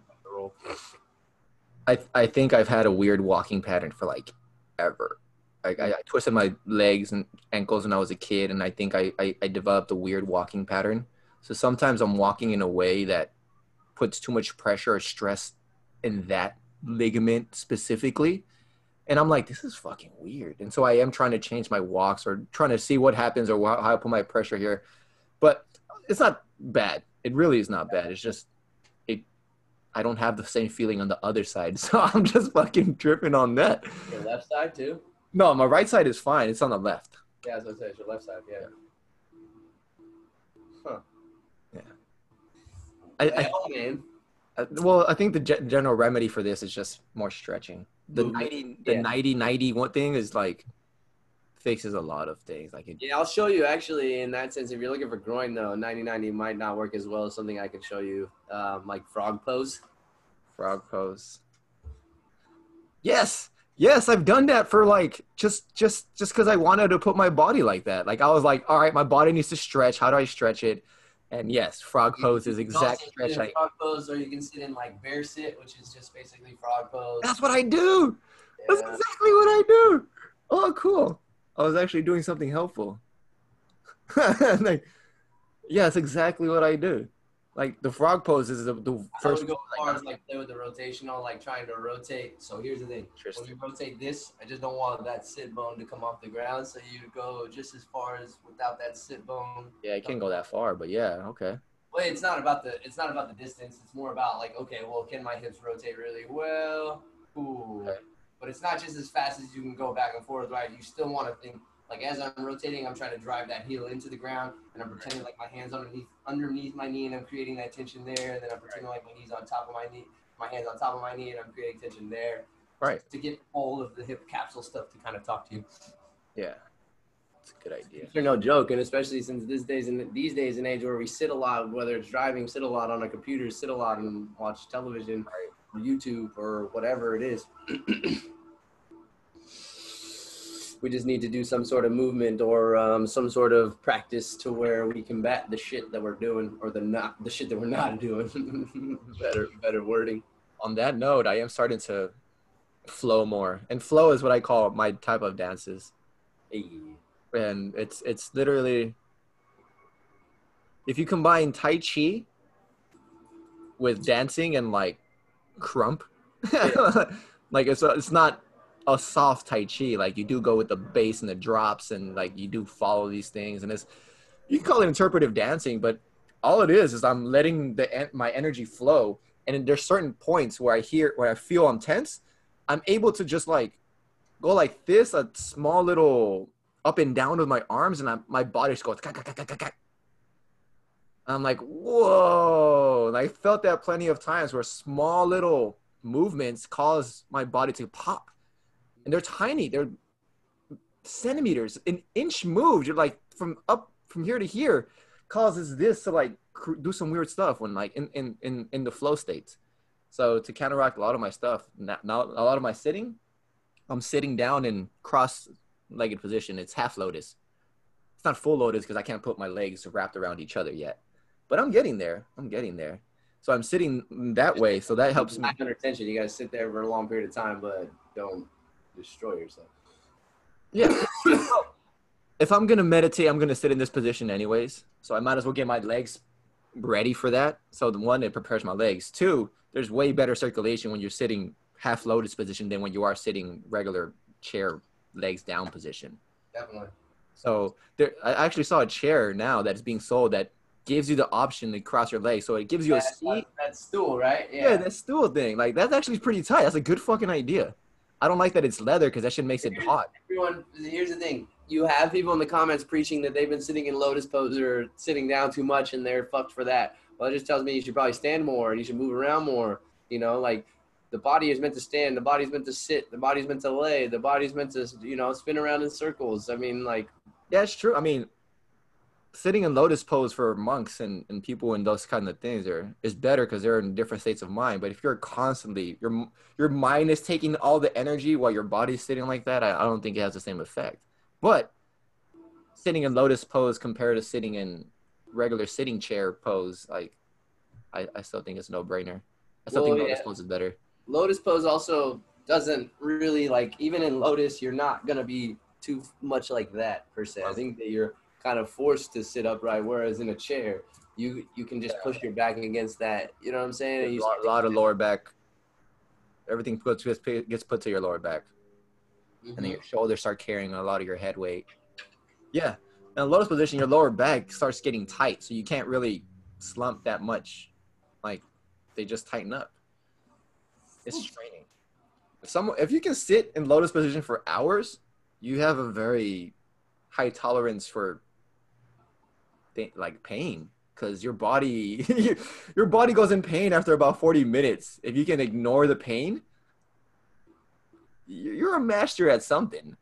You're a master at something. So if they're complaining because they, they're in lotus position for too long i don't know. That's weird but well i mean that just goes to show you people will complain about anything right? Like here's here's i'll give it okay i paid like money and I've sat for 13 hours just getting fucking scratched on my body. You know what I'm saying? For tattoos, like where you go to another place. So like, I mean, you know what I mean? Like, uh, this is it. Just goes to show you that anybody will say anything about any subject matter. Is what I'm trying to get at. Like, you say one thing, they be like, you say the sky's blue, they're like, no, it's green. They're like, okay, fair. Like, you know what I mean? They're like, no, it's purple. I'm like, cool, whatever, man. Like, it's just a beautiful sky.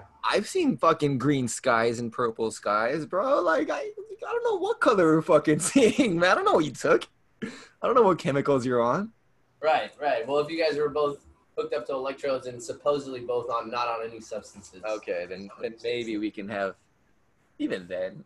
But yeah, I get Well, is the person colorblind? Is the you know what I mean? Like or whatever. yeah. It's like does he does is his normal different than my normal readings and like uh, yeah, it can go a million different ways. But beside all that, all right. So I'm, starting to get hungry. Yeah, Alright. fucking midday. It's twelve thirty. Yeah. So how do we wrap this up? I know we went from from Trump getting elected. And Meditate more. Yeah, meditate more. I think that's my my next. If you want a morning routine with your joint mobility, follow me on Instagram. Shoot me an email.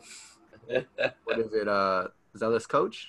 I'm at uh, Corey Renbarger these days. C O R E Y. Renbarger is R E N. B is in boy. A R G is in girl. E R. Yeah. So if you want to get into your fitness and mobility, it's basically like if you're taking training, if you're taking stretching seriously, this is exactly where you're at. If you really want to start moving and reallocating your body by yourself with your own natural body weight, this is where you're at. Like this is learn to control yourself. Learn what your meat suit can do and what you want to do, and you know we fill in the gap in between. I like that it's mostly body weight because a lot of us can't lift very nothing with with with our with our current muscles. We use other muscles to work with other muscles in order to lift things, like you were saying before. Humans like fancy toys though. They want something set up so perfect, set up so comfortable. You got to have the AC building now. You got to have the equipment that's fit perfectly. You have to have like the weight that's evenly distributed. You go get a 50 pound dumbbell. Okay, it's 25 on one, 25 on the other. Whereas in life, when is things symmetrically distributed weight wise? Like think about this. It, I mean, in the in a lot of the systems we fabricated quite a bit, but like in regards to I don't know, moving things around the house. Say you need to pick up some heavy shit or a heavy rock and move it from one place to another without a piece of equipment. That rock is not perfectly distributed all the way around. You know what I mean? Like, I just try to go back to where we created this comfort, you know, so then we try to create symmetry out of asym- the asymmetrical beings that we currently are. Yeah. We are not symmetrical beings. I mean, even seeing like, yeah, your face, like you I mean, even seeing your face, your, your body, like kind of perfects thing or your mind perfects things and make it look more beautiful than it really subjectively or objectively is maybe i actually find beauty in the imperfections like I, one of my eyes is bigger than the other one i can clearly well, tell i mean dude i would say so now when you when we're in a and we're tangenting a little bit more before this is over we're in a uh, fucking kim kardashian keeping up with the kardashians oh. fucking um what's her face uh jenner who gets the lip Kylie uh, fucking injections, and then they're getting booty injections. Like, of course, everyone's trying to fabricate into like some silicone doll with like you know like booties that they don't weren't born with, and breasts they weren't born with, and lips and chins and noses that they weren't born with, and everyone's looking the same. trying to become Barbies. Yeah, literally. Literally. Yeah. I mean, I don't really particularly mind if the girl wants to do that. Uh, Barbies look hot. I'm sorry. Like I've I've met many girls with many cosmetic surgeries, and I'm not gonna lie, they look amazing. Uh, they have weak self-esteems. They they they, they because they're fixing all the wrong things, and uh, like yeah. I would okay, not so. If that brings you better self-esteem, if that's going to bring you happiness, more often than not, I would state that you bring it, then it happens. You're happy for a set amount of time because that dopamine's going off in your brain and you feel good. Then all of a sudden you need more.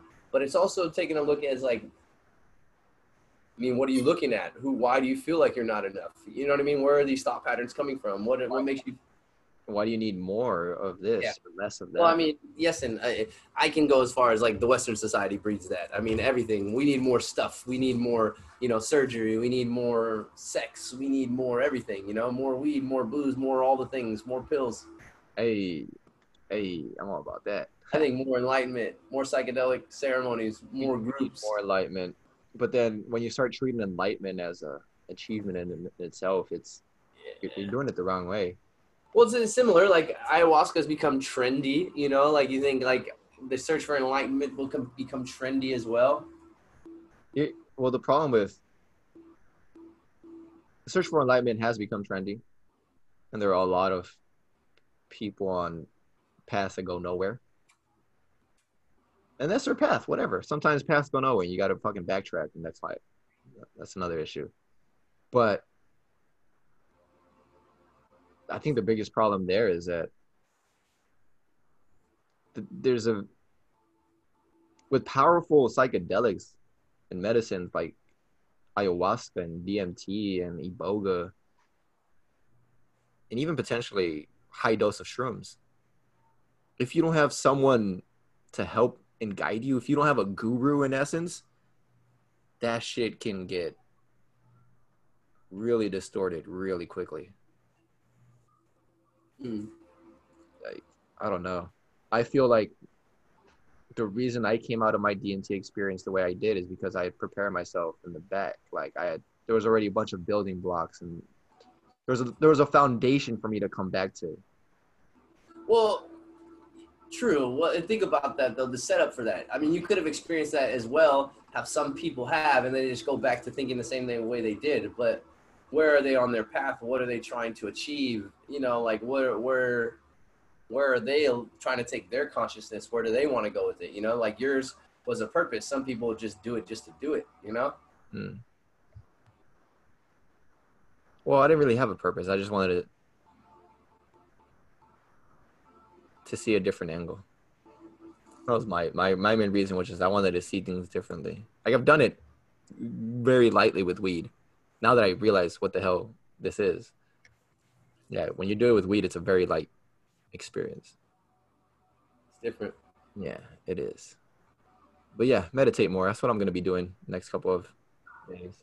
On that note, everyone should take a breathing practice. That's what it is. Get your breath right because I have a feeling we're gonna need it for this n- next round of lockdowns. Hey, real. And on that note, I'm not manifesting lockdowns. I don't want that to happen. on that note though, I I have this I have this nagging sensation that COVID is a mentality. I, I, I'm telling you, it's, it was a virus of the mind, bro. Like it's a real virus.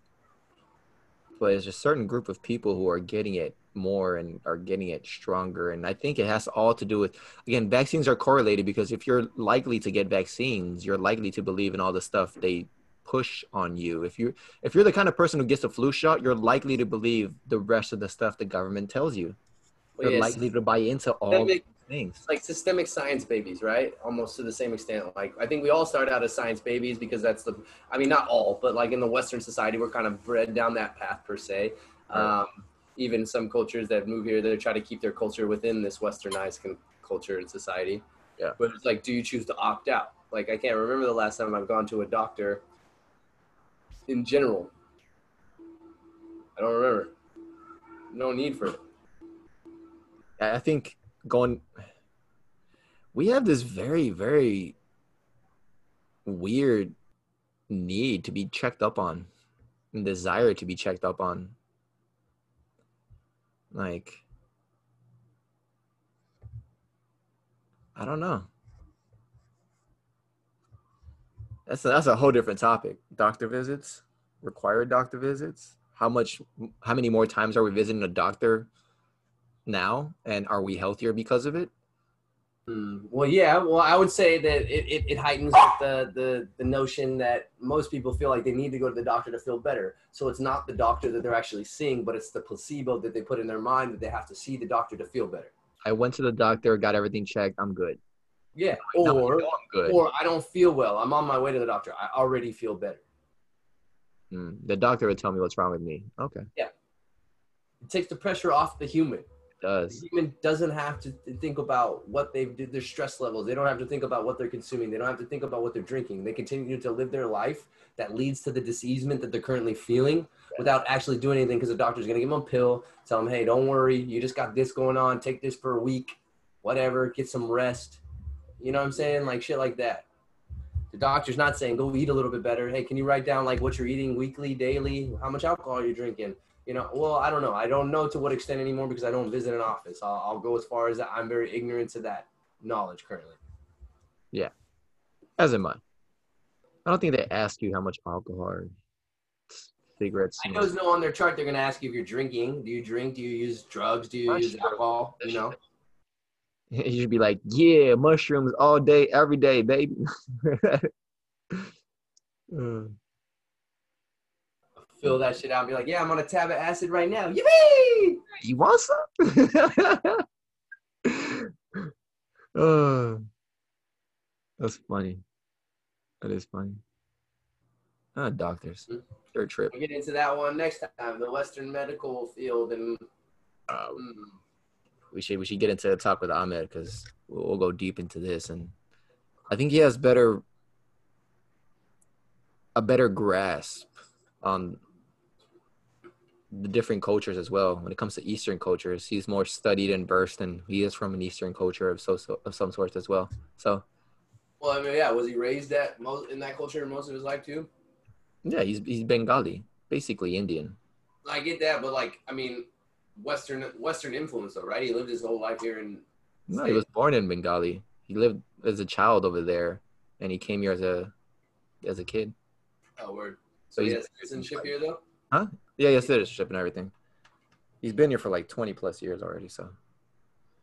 I've known him for most of those years too. It's fucking crazy. But yeah, let's bring him in next time. And I guess, yeah, meditate more, I think is where we're getting it. We should all meditate more, It's probably the name of this episode.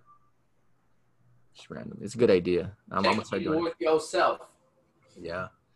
I'm I'm gonna start checking in on myself and I'm gonna find some shit that I probably been avoiding, but fuck it. time to face the shit head on. Hmm. Hmm. Is there anything that comes to mind currently that you feel like you're avoiding before we end this? Oh yeah, tons of shit. I feel like I'm avoiding, but that's that's, that's another talk for another time. I'm avoiding tons of shit, bro.